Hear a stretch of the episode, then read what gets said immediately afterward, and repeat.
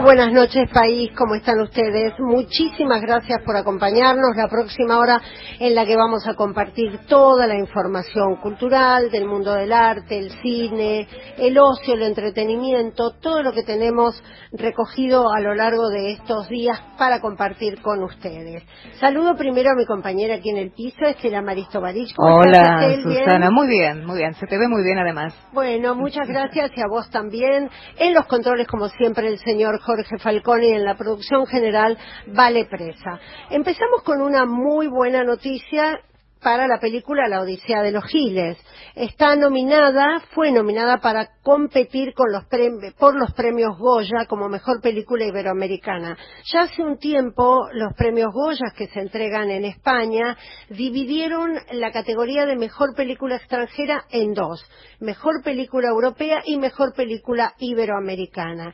Y esto tiene que ver con la calidad de la producción que llega de nuestra región y de nuestros países, que a veces competía con películas europeas muy buenas que habían sido premiadas en festivales. Entonces se producía allí una competencia bastante despareja, sin perjuicio de lo cual nuestro cine, particularmente el cine argentino, es muy querido en España y sobre todo muy valorado en los premios Goya, porque más de una vez películas argentinas en competencia con muy buenas películas colombianas, mexicanas, han resultado ganadoras. En esta ocasión es La Odisea de los Giles, que también está nominada o está por lo menos en carrera para los premios Oscar. La película ya se estrenó en un festival que se suele hacer en Los Ángeles, más o menos para estas fechas, porque empieza el característico lobby en Hollywood. El lobby no es una palabra mala en la industria cinematográfica norteamericana. No es como en la Argentina, que uno habla de lobby y parece que estuviera hablando de una cosa negativa. No, por el contrario, el lobby en los Estados Unidos es imprescindible, ya sea en el Congreso para sacar leyes, que no es un tema de nuestro programa, como para lograr que determinadas películas vayan pasando las distintas instancias de eliminación, se podría decir, y terminen, por supuesto, en ese podio donde quedan 5 que van a la fiesta de los Oscars, que este año va a ser en el mes de febrero. Por lo pronto, este viernes hay una primera ronda eliminatoria. Vamos a cruzar los dedos para que el viernes, cuando leamos las informaciones, digan que La Odisea de los Giles, la película de Sebastián Borenstein, sigue en carrera. Y las decisiones o las votaciones de los miembros de la Academia más ajustadas comienzan el 2 de enero. El 2 de enero queda un listado muy corto de muy pocos países, de alrededor de 10 países, y ya el 13 de enero queda la lista definitiva de las 5 nominadas a mejor película extranjera.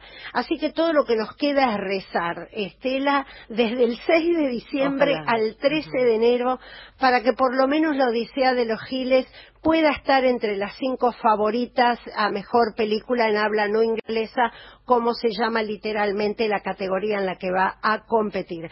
Todas las demás categorías las vamos a ir conociendo a lo largo del mes de enero y empieza una eliminación en 3 tandas también, hasta que en febrero quedan elegidas las 5 por cada categoría, que van de mejor película, como ya se sabe, hasta las categorías más inverosímiles que ha ido incorporando la Academia de Hollywood. Así que mucha suerte para La Odisea de los Giles, cruzamos los dedos, queremos que este elenco de primera que integraron Ricardo Darín, Verónica Ginás, Beto Brandoni, Daniel Araos, El Chino Darín, un elencazo tuvo esta película y un tema muy local y a la vez muy global, tenga suerte y pase esta primera ronda en diciembre y siga en carrera en el mes de enero.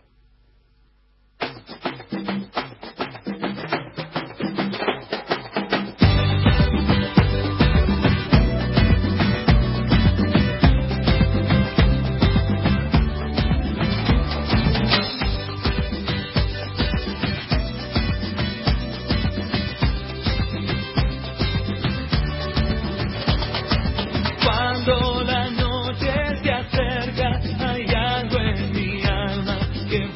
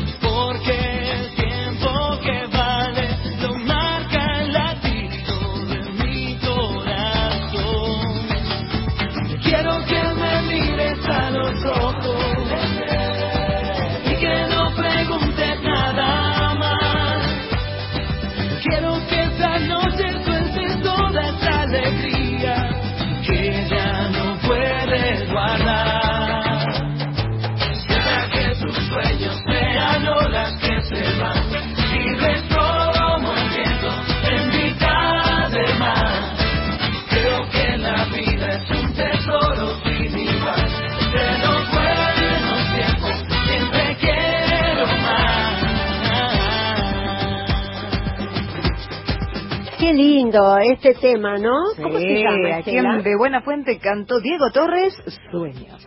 Me dejo llevar.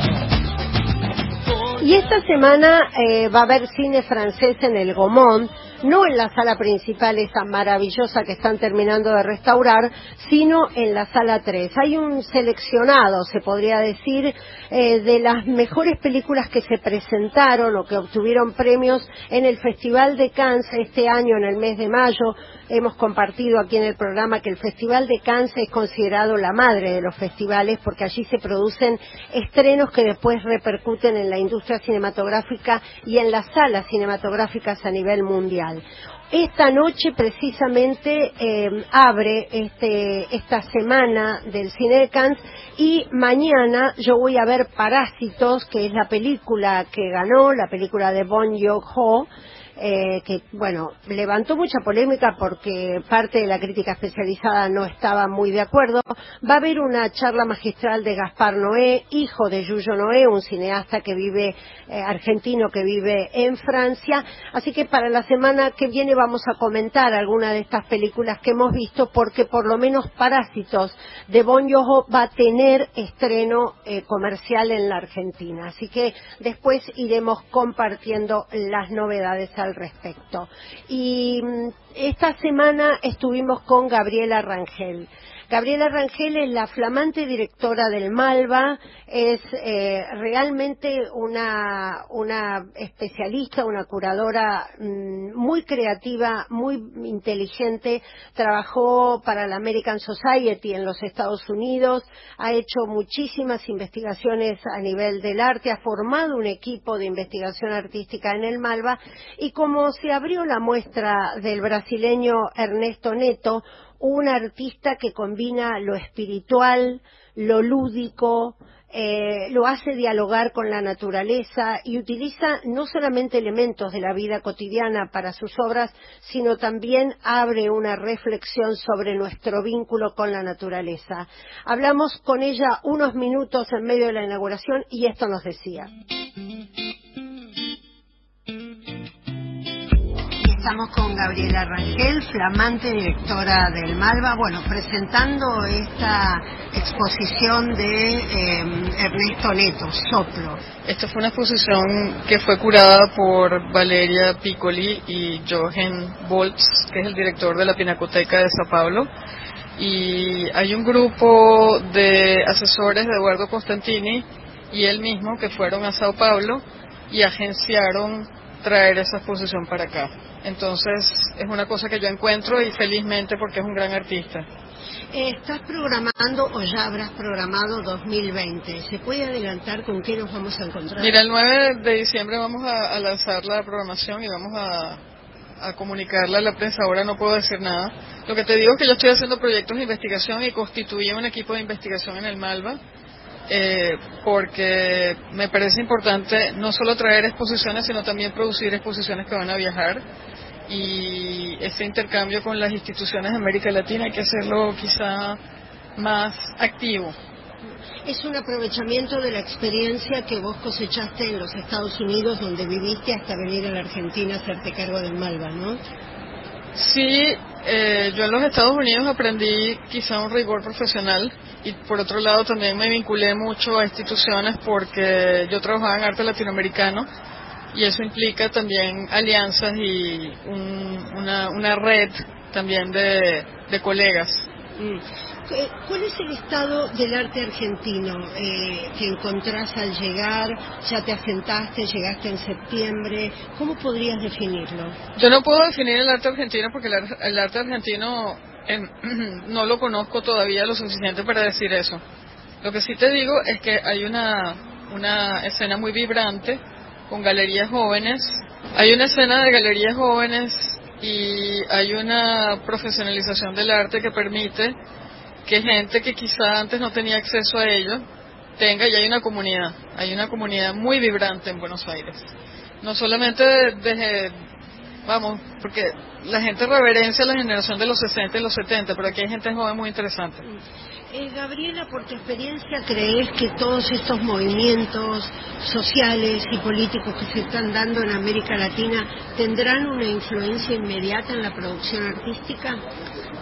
No la tendrán, la tienen. O sea, artistas como Ernesto Neto está hablando ahora, precisamente él está hablando de esos movimientos sociales.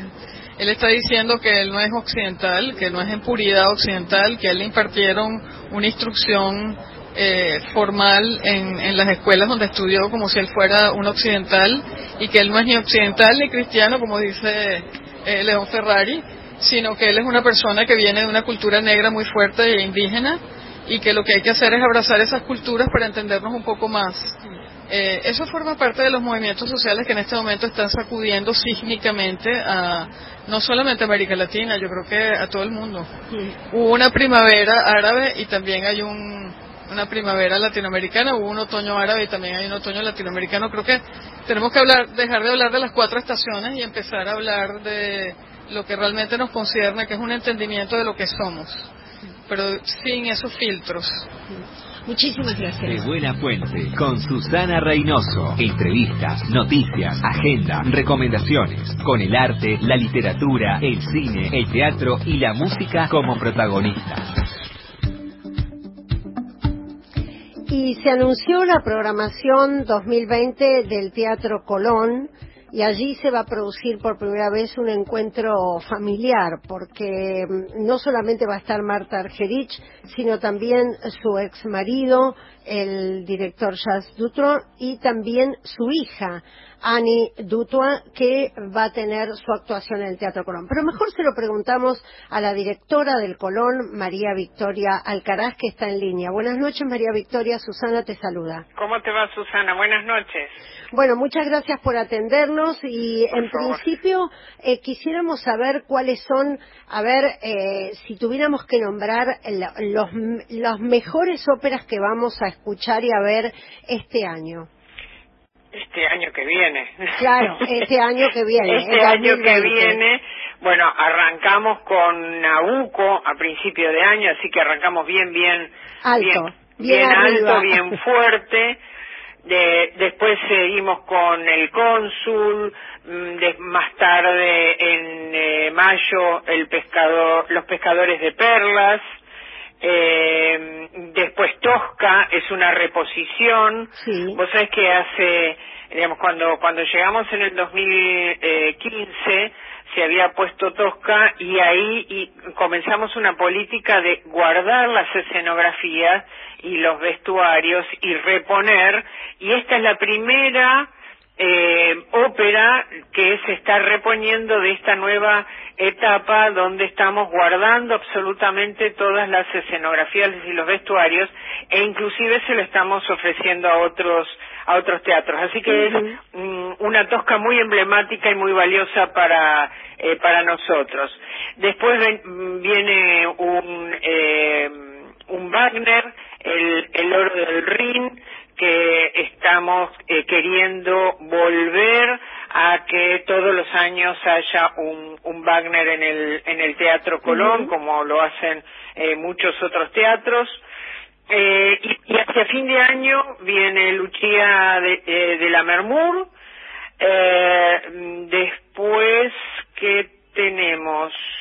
Eso va a ser para septiembre más o menos, ¿no? Lucía arranca en septiembre. Jerjes tenemos ya sobre fin de año, en noviembre, con una apuesta de Alejandro Tantañán, así que estamos como muy entusiasmados, y con eso terminamos tenemos La Vida Breve en diciembre. Ajá. y con eso terminamos el año. ¿Y la familia Argerich Dutoit cuándo va a tener su papel protagónico en el Colón? Bueno, también sobre finales del año, digamos, vamos a estar todo el año, es un año Beethoven. Con muchísimas producciones y con muchísimas presentaciones, y donde Marta Argerich va a ser uno de los hitos centrales, junto, como vos bien decís, con su hija Anne y con Dutoit, el director de musical que fuera en su momento su marido. Así que bueno, ellos también van a ser, digamos, un abono en sí mismo, que es el abono Beethoven, y otro abono es el abono Conexión Bach-Beethoven, uno con 4 títulos y el otro con 6 títulos. Bueno, eso va a ser realmente una fiesta con conciertos, donde van a estar Marta Argerich, que, como dijimos, pero también va a haber otros artistas invitados. Realmente muy muy destacado. María Victoria, esto va a ser en el segundo semestre, ¿no? Sí, en la segunda mitad del año. Perfecto, entonces para que la gente ya vaya sabiendo, el Festival Beethoven y Bach Beethoven es en la segunda mitad del año. Yo quería preguntarte también por esta distinción que recibiste en Rusia. Debes ser la única mujer que le ha arrancado 2 sonrisas a Vladimir Putin, ¿no? Es cierto. ¿Así que es humano y sonríe? Sonríe, es muy agradable. Me llamó muchísimo la atención porque la ceremonia es una ceremonia muy larga. ¿Cómo se llama tu premio? Es una condecoración, la condecoración se llama A la Amistad, y se entrega a personas extranjeras de todo el mundo que colaboran, participan en el desarrollo de la tradición, de la historia y de la cultura rusa. Digamos que vos hablás ruso y tenés sangre rusa, ¿no? Así es, mi mamá es rusa. Me imagino que, ¿cómo fue cuando diste tu discurso en ruso? Porque cuando se trata de una lengua que para uno es tan exótica, debe impresionar, ¿no? De ahí las 2 sonrisas que le arrancaste. Las dos sonrisas, bueno, fue muy conmovedor para mí, muy emocionante. Si lo hubiese dicho todo en castellano, en español, hubiese sentido los mismos nervios y la misma emoción. Estar parada en un salón del Kremlin, delante de Putin y de 1000 personas, y tratar de agradecer. Bueno, lo hice en una parte en ruso, en otra parte en castellano, y para mí fue muy conmovedor, pero también entiendo que para todo el resto del auditorio, porque cada uno de los condecorados agradecía en su idioma, entonces que de repente uno arrancara hablando en ruso fue también como llamativo. Y bueno, y en ese agradecimiento apelé a esos sentimientos simples y profundos que son los que un abuelo, una abuela, una mamá transmite cuando transmite una cultura y una tradición que no es en la que vos naciste y estás viviendo. Entonces traté de explicarles cómo en el fin del mundo, en un lugar tan distante, a 14.000 kilómetros de distancia, había yo aprendido desde que nací a amar la cultura, la tradición rusa, el arte, la música, pero también a disfrutar de un plato de borscht o un buen pan con manteca y un arenque, ¿no? Bueno, ese fue el segundo aplauso que le arranqué al público, y la sonrisa de Putin, un poco para simbolizar que hay cosas muy profundas y tan simples como profundas, que son las que las personas transmitimos a nuestros hijos de generación en generación, que tienen que ver con la identidad, que tienen que ver con los orígenes, que tienen que ver con la memoria, y esas cosas están presentes en un 50% en mi sangre.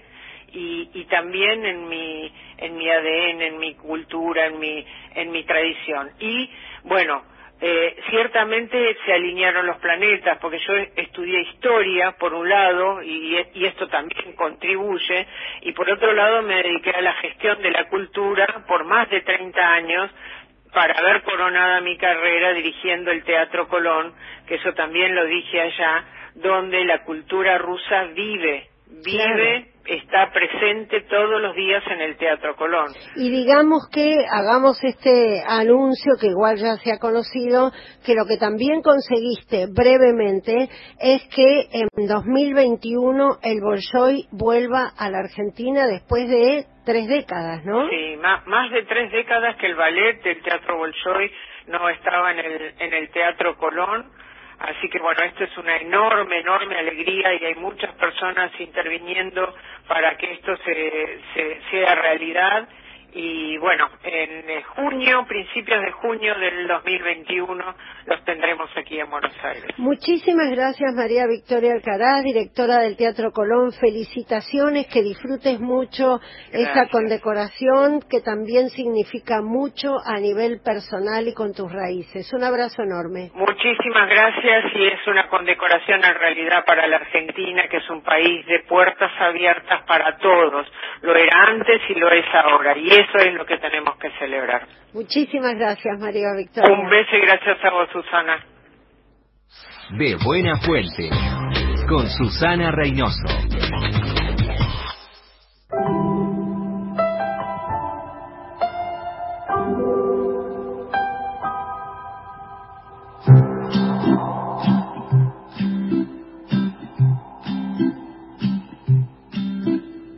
Esta historia terminó, no existe. Lo que un día construimos se ha esfumado. Pareciera que es más fácil dejarnos, pero eres un fantasma conmigo caminando. Hermosa voz, ¿no? La de Natalia Lafourcade y Lo que construimos. No creas que no eres importante, al contrario, yo te amé. Nos acompaña ahora aquí en el estudio Ana Martínez Quijano. Ella es curadora de arte, crítica de arte, a mi juicio una de las mujeres que más y mejor conoce la historia del arte en la Argentina y además el arte contemporáneo. Ha trabajado en un catálogo precioso, lo estuve leyendo hoy con atención, y ella ha curado la muestra que se va a inaugurar este 4 de diciembre, o sea, mañana a las 7 de la tarde, en la Casa Victoria Ocampo, allí en Rufino de Elizalde 2831. José Fioravanti, Clasicismo y Modernidad. Gracias, Copito, por venir. Copito para los amigos, ¿eh? Así que la voy a llamar Copito. Gracias a vos, Susana, y por invitarme. Bueno, gracias por los elogios. Y es el miércoles, todavía tiene un poquito, tiene un respirito todavía. Me estoy adelantando, hoy es lunes. Para... y vos tenés tiempo para la peluquería. Ir a la peluquería y calmar los nervios, ¿no? Exacto. Contanos un poquito cómo surge la idea de hacer este homenaje. Pues este homenaje surge a raíz de un coleccionista totalmente inesperado, que es el hijo de Tulio Andreuzzi, el hijo de Cristina Guzmán, que de algún modo le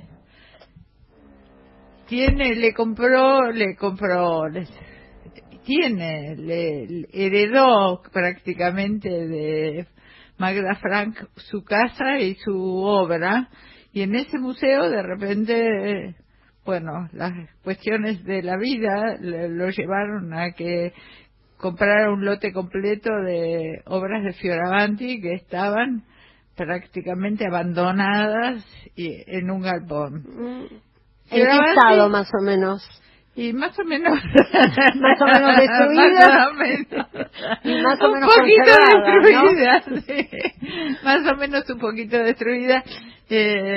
Justamente de uno de esos temas hablo en el libro, ¿no? Que nos queda la duda de si a una escultura que son las alegorías del monumento a Roosevelt, que tienen los brazos cortados y están cercenadas en el tronco.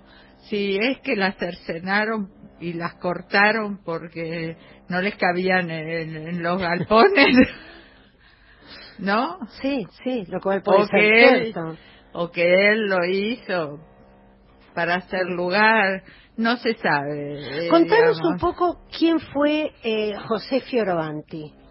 Bueno, ese es el gran misterio, porque José Fioravanti es un gran escultor, nacido en 1906 y muerto en 1977, que tiene su época más destacada y su obra cumbre la realiza en el momento de que se construye la identidad nacional. Y él abandona cualquier asomo de vanguardismo y busca un estilo, porque era autodidacta. Ajá. Eso tiene muchísimo claro. valor, porque él le dice a José León Pagano: a los 4 años tuve que abandonar la escuela primaria y todo lo hice solo. Ajá. Y el arte también, y así el resto, dijo. Uh-huh. Entonces es realmente es un personaje que, cuando se asume que él va a representar a nuestros próceres, a nuestros héroes, a nuestros personajes de la cultura, a los de América, porque está Bolívar, Roosevelt, digamos, él es un gran retratista y él de algún modo asume que tiene que hacer un arte para la eternidad, para que lo lean las futuras generaciones. Porque en ese momento estaban entrando las grandes masas migratorias, entonces él quiere hacer un arte propio, argentino, pero a la vez cosmopolita también. Y representativo. Y representativo. Era esa nación que se estaba construyendo, ¿no? Sí, y la verdad que le salió bien su historia, porque encontró un estilo. Fue a Grecia, encontró el arte griego, la eternidad del arte griego, la magia del arte griego. Después fue a Roma, después fue a Egipto, después, bueno, los viajes fueron su escuela, y su escuela fue la mirada, el ojo del autodidacta que mira. Sí, y la intuición para viajar, ¿no? También. Y esa intuición para viajar, porque conecta, a buscar lo eterno. Exacto, va a buscar lo eterno.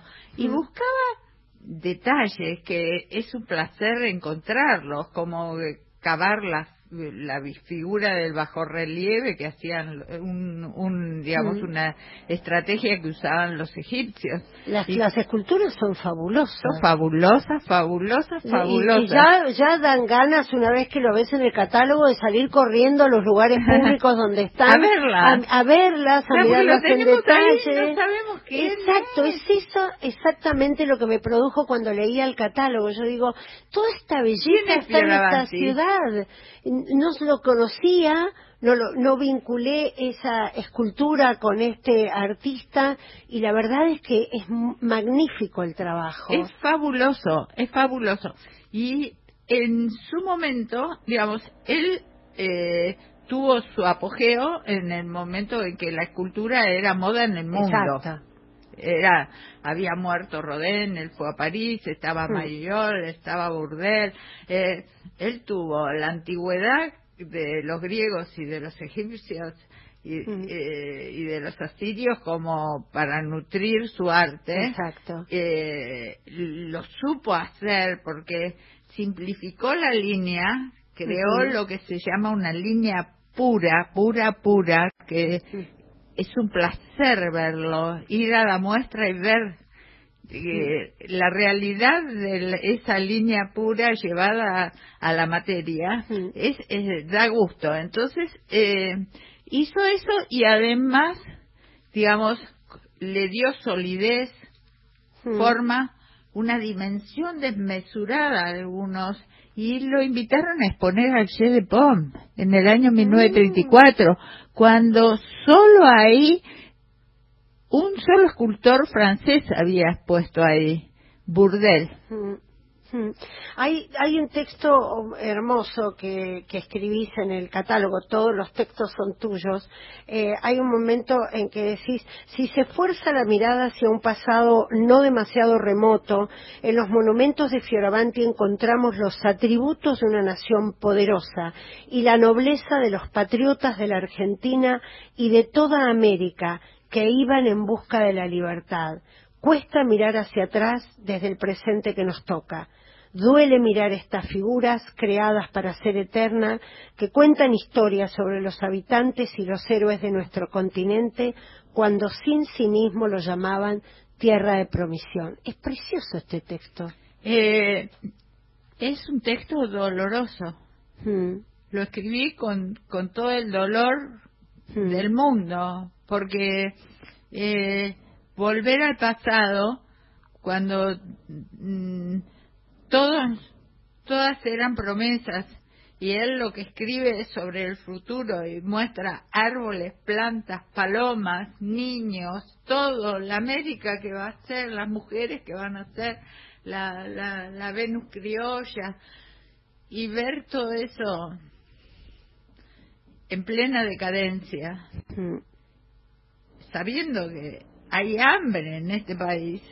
La verdad es que es tan doloroso que no cabe, porque cuando él vuelve, viene de París, del Jeu de Paume, y esa misma muestra la expone en el Museo de Bellas Artes. En el Museo de Bellas Artes, no los conté, pero más o menos un número aproximado de 15 o 20 franceses escribieron sobre su obra, porque la Argentina era algo grande, eran los tiempos que todavía no había pasado la euforia de Álvear, de ese presidente. Sí, del primer proyecto republicano. Claro. Porque es el de Álvear, exactamente, sí. Claro, y de ese presidente que se preocupó y ocupó por la cultura y por los artistas, que incluso le encarga 2 bajorrelieves en la Casa de Gobierno, que están todavía, que son maravillosos, y tiene varios de los retratos presidenciales, y un retrato de Belgrano que otro día nos vamos a juntar y te voy a contar la historia picaresca que tiene que hay detrás de eso. Copito, ¿cómo es la muestra? ¿Cómo está compuesta? ¿Cuántas obras? ¿Cuántas salas? Porque la Casa de Victorio Campo, acá en Barrio Parque, tiene 2 plantas. Sí. ¿Dónde va a estar la muestra? La muestra va a estar en el ingreso, en el jardín, porque hay obras... Claro, precioso.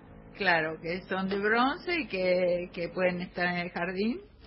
Después en el ingreso, en el lobby, y después hay una gran sala donde va a haber obra blanca sobre blanca y algún bronce. Realmente... ¿En total cuántas son? 30 y pico. ¿Y la muestra hasta cuándo va a estar? Y arriba va a haber también. Y esperemos que esté todo el verano. Si no, nos echan. Y aparte va a haber, charlas, ¿no? Sí, claro. ¿Se avecinan? Sí, claro, obviamente. Hay un cambio de autoridades el 10 de diciembre. ¿Pero hay que esperar que la programación se respete o no? Yo creo que sí, calculo que sí. ¿Hasta cuándo tenía fecha la muestra? No recuerdo ahora precisamente, pero será hasta febrero. Sí, más o menos, todo el verano. ¿Y hay previstos algún plan de charlas? No solo charlas, conferencias, porque, digamos, es una muestra que, como vos bien leíste ese párrafo, tiene cuestiones que lindan con lo político, porque él consolida una imagen de nación, de una nación que, bueno, desde nunca fuimos, todavía no terminamos de ser, y después también charlas que tienen que ver con el mundo de la cultura de la época, porque él retrata Amarechal retrata, digamos, Bioy, Casares escribe sobre él, Borges escribe sobre él. Es un personaje. Sí, hay obras en el arte. Teatro San Martín. Bien, entonces, el miércoles, yo me confundí, hoy es lunes, 4 de diciembre a las 7 de la tarde en la Casa de Victorio Campo, José Fioravanti, Clasicismo y Modernidad. Entonces, más de 30 obras que se van a poder disfrutar. Muchísimas gracias por haber venido, gracias por esto, gracias por este catálogo que es un placer leer y, bueno, mucha suerte con la muestra. Gracias a vos, Susana. Es un libro, ¿eh? Ah. Es un libro realizado con el proyecto de mecenazgo.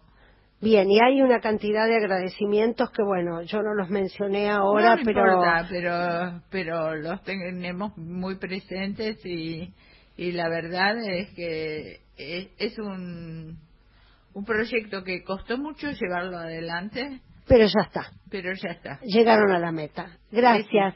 Ana Martínez Quijano, crítica de arte y también una de las curadoras más reconocidas de la Argentina.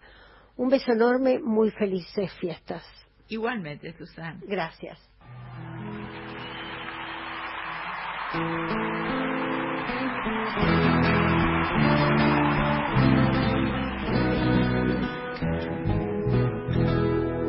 Dime quién eres, Dios mío, que tanto me hace sufrir y mi corazón marchito por ti llorará sin cesar. Solo en ti tengo esperanza, tu bien de vida, mi único amor. Porque en ti veo la esperanza, la paz querida del corazón. Si a tus oídos llegan mis ruegos, mitiga el fuego de mi pasión. ¡Qué voz! ¿A que yo te digo quién es? A ver quién es. Lila Downs. ¿A que no sabes el tema? No. Dios nunca muere. ¡Qué hermosura! Tira tu perfume a mi corazón. Vale la pena.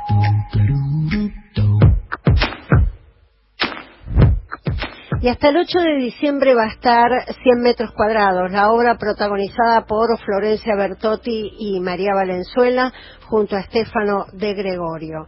La verdad es que es una obra fantástica, está en el Multiteatro Comafi, allí en Avenida Corrientes al 1200.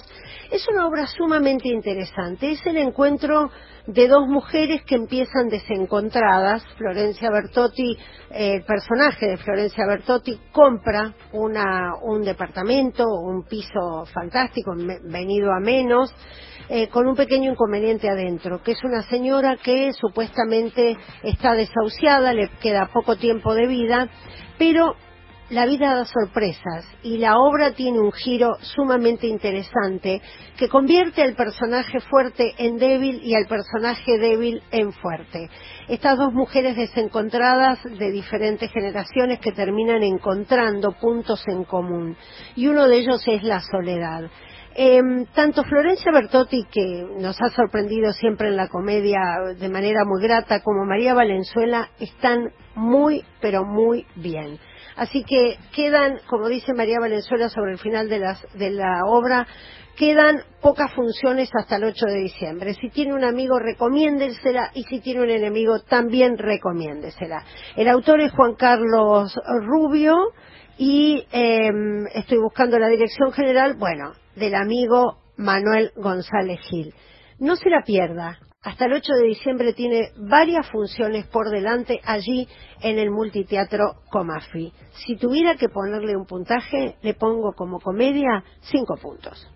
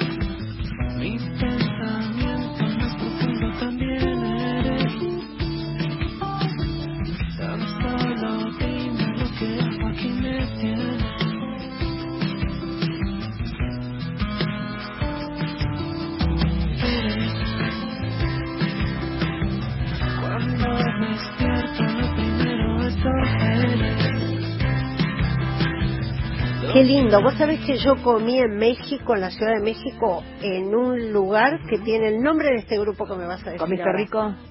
Sí, más o menos. Muy picante. Sí. Café Tacuba. Qué linda.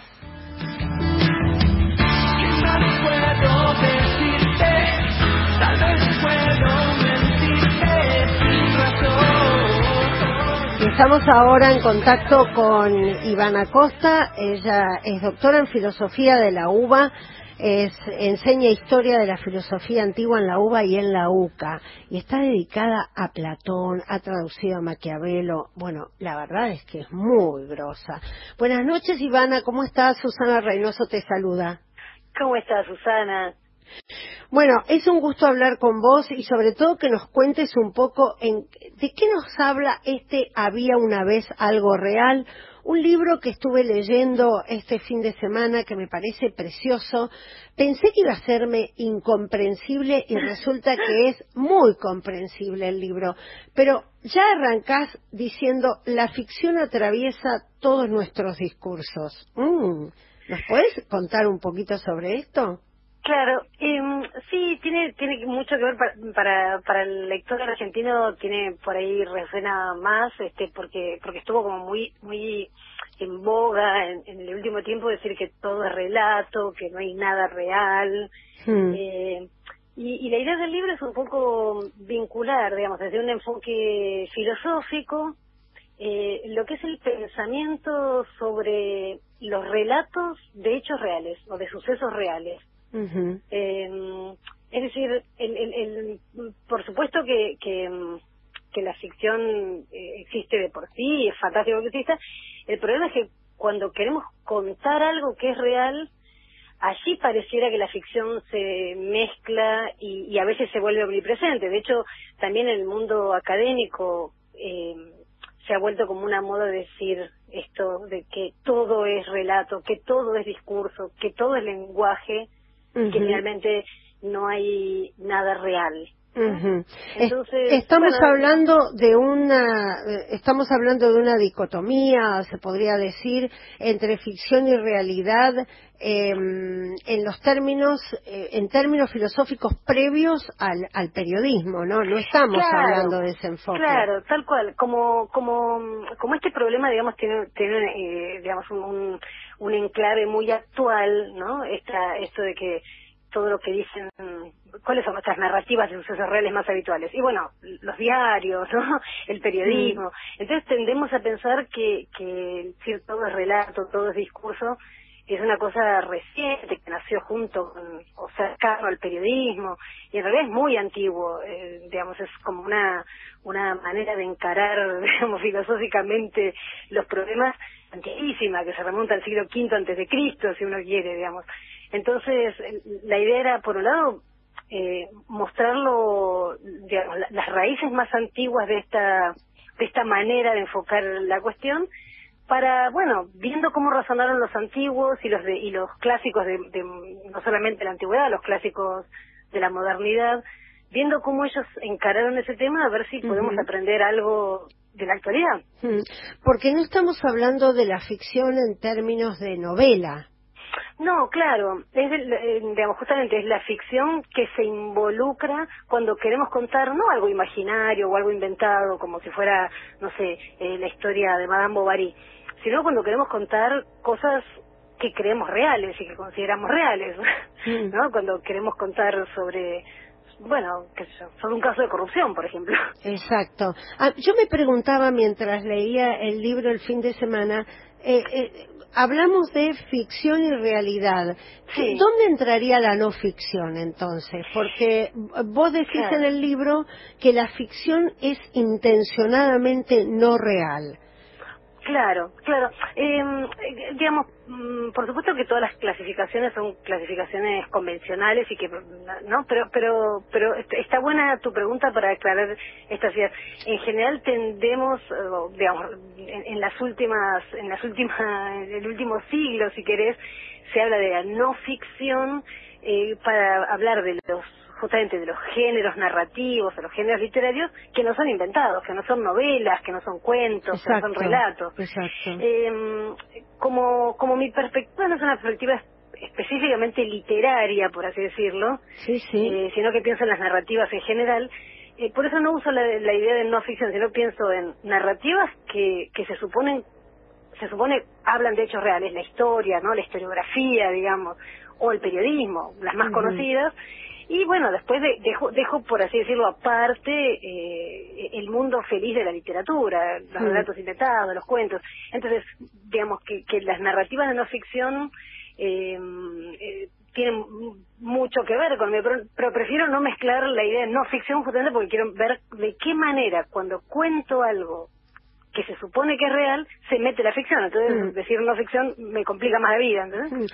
¿Es posible? Como... perdón, sí, terminé. No, como si no ficción sirve por ahí más para decirlo, para ubicar cosas en una librería, digamos, ¿no? Para ubicarte en qué mundo estás. Correcto.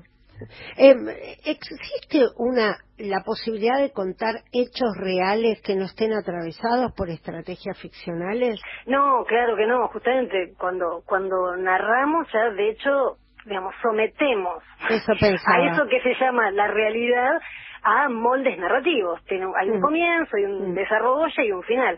Por supuesto que eso son estrategias, como vos dijiste, estrategias ficcionales.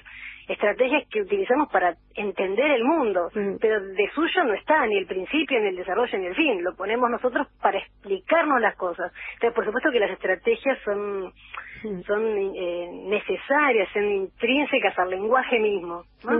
Pero eso no significa que todo sea ficción. ¿No? Simplemente se trata como de distinguir. Entonces, a mí me gusta en el libro recorrer algunos hitos en la historia de las narrativas de hechos reales, para ver de qué manera se fue pensando la manera de involucrar ficción. Yo me preguntaba si esto tiene que ver con que está en la subjetividad humana. Mira, probablemente sí. O sea, de hecho, recién decíamos, las estrategias ficcionales, la estrategia misma de la narrativa pareciera ser, desde enfoques cognitivos o antropológicos, algo constitutivo del lenguaje humano, ¿no? Nos podemos comunicar a través de estrategias narrativas, es decir, hasta de estrategias ficcionales. Entonces, por supuesto que hay un elemento de subjetividad. Pero bueno, justamente en esta batalla contra la idea de que todo es ficción o todo es lenguaje, también está la idea, mi batalla contra el todo es subjetivo, nada es objetivo. Bueno, no es verdad. Claro que hay posibilidades de objetividades humanas, ¿no? Construidas, por supuesto, elaboradas metodológicamente, pero digamos que el libro es una apuesta para introducir la agenda especulativa de la filosofía en el terreno, digamos, de las ciencias humanas, de las ciencias sociales, del periodismo. Es muy interesante eso, ¿eh? A mí me gustó muchísimo. A mí me gustaba, digamos, discutir esa idea que se volvió como una especie de lugar común de no hay objetividad. ¿Cómo no va a haber objetividad?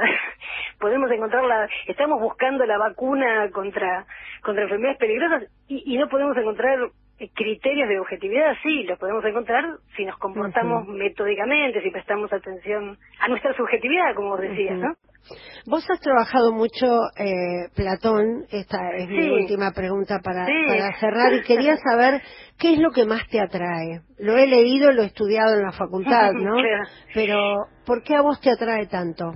Mira, Susa, me parece que muchas claves para entender la ficción están en Platón. De hecho, es una persona que ha razonado mucho sobre la distinción entre ficción y realidad. Yo creo que una de las cosas que más me atrapó es el modo en que él escribe. Platón escribe diálogos, no escribe dogmáticamente, no escribe un tratado.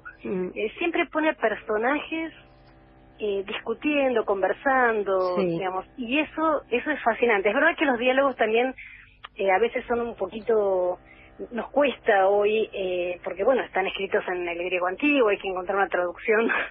En fin, hay muchos matices, digamos, que nos alejan, digamos, pero cuando uno encuentra a los maestros, yo tuve mucha suerte en la UBA de encontrar grandes maestros, y que tal cual, que te hacen gustar, ir pacientemente, Finalmente creo que esa manera de entender la filosofía como un diálogo, como una discusión, algo contrariamente a lo que se piensa, contrario a los dogmas, digamos. Eso creo que es lo que más me gusta de Platón. Había una vez algo real, ensayo sobre filosofía, hechos y ficciones, el flamante ensayo de Ivana Costa, publicado por Mar Dulce, una edición preciosa. No se asusten porque se trate de un ensayo sobre filosofía, porque es muy linda y muy llevadera la forma en que está escrito. Muchísimas gracias por eso, gracias a vos por esas palabras tan ingeniosas. La verdad que uno siempre enredado en las clases, bueno, las redacciones pierde un poco de vista cómo va a ser leído por el otro, así que te agradezco mucho tu palabra, Susa. Muy lindo libro, así que lo mejor, que vendas mucho y muchas felicidades, gracias. Muchas felicidades y gracias por llamarme y por este espacio dedicado a pensar estas cosas. Gracias, un beso grande. Un abrazo.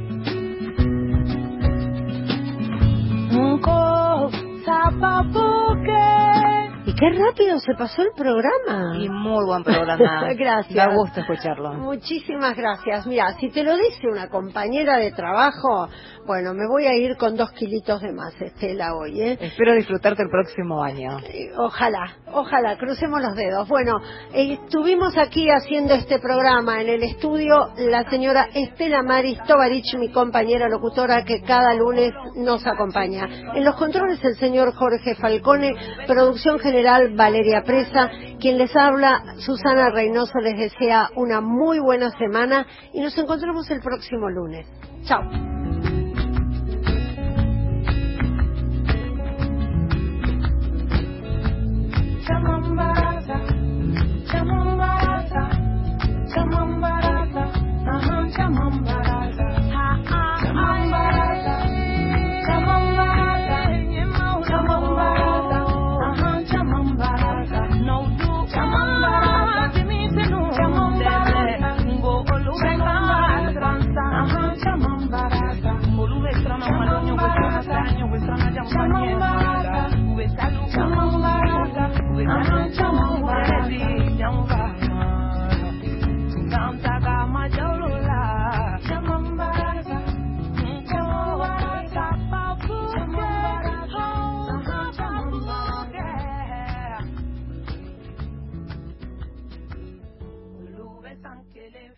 Sabana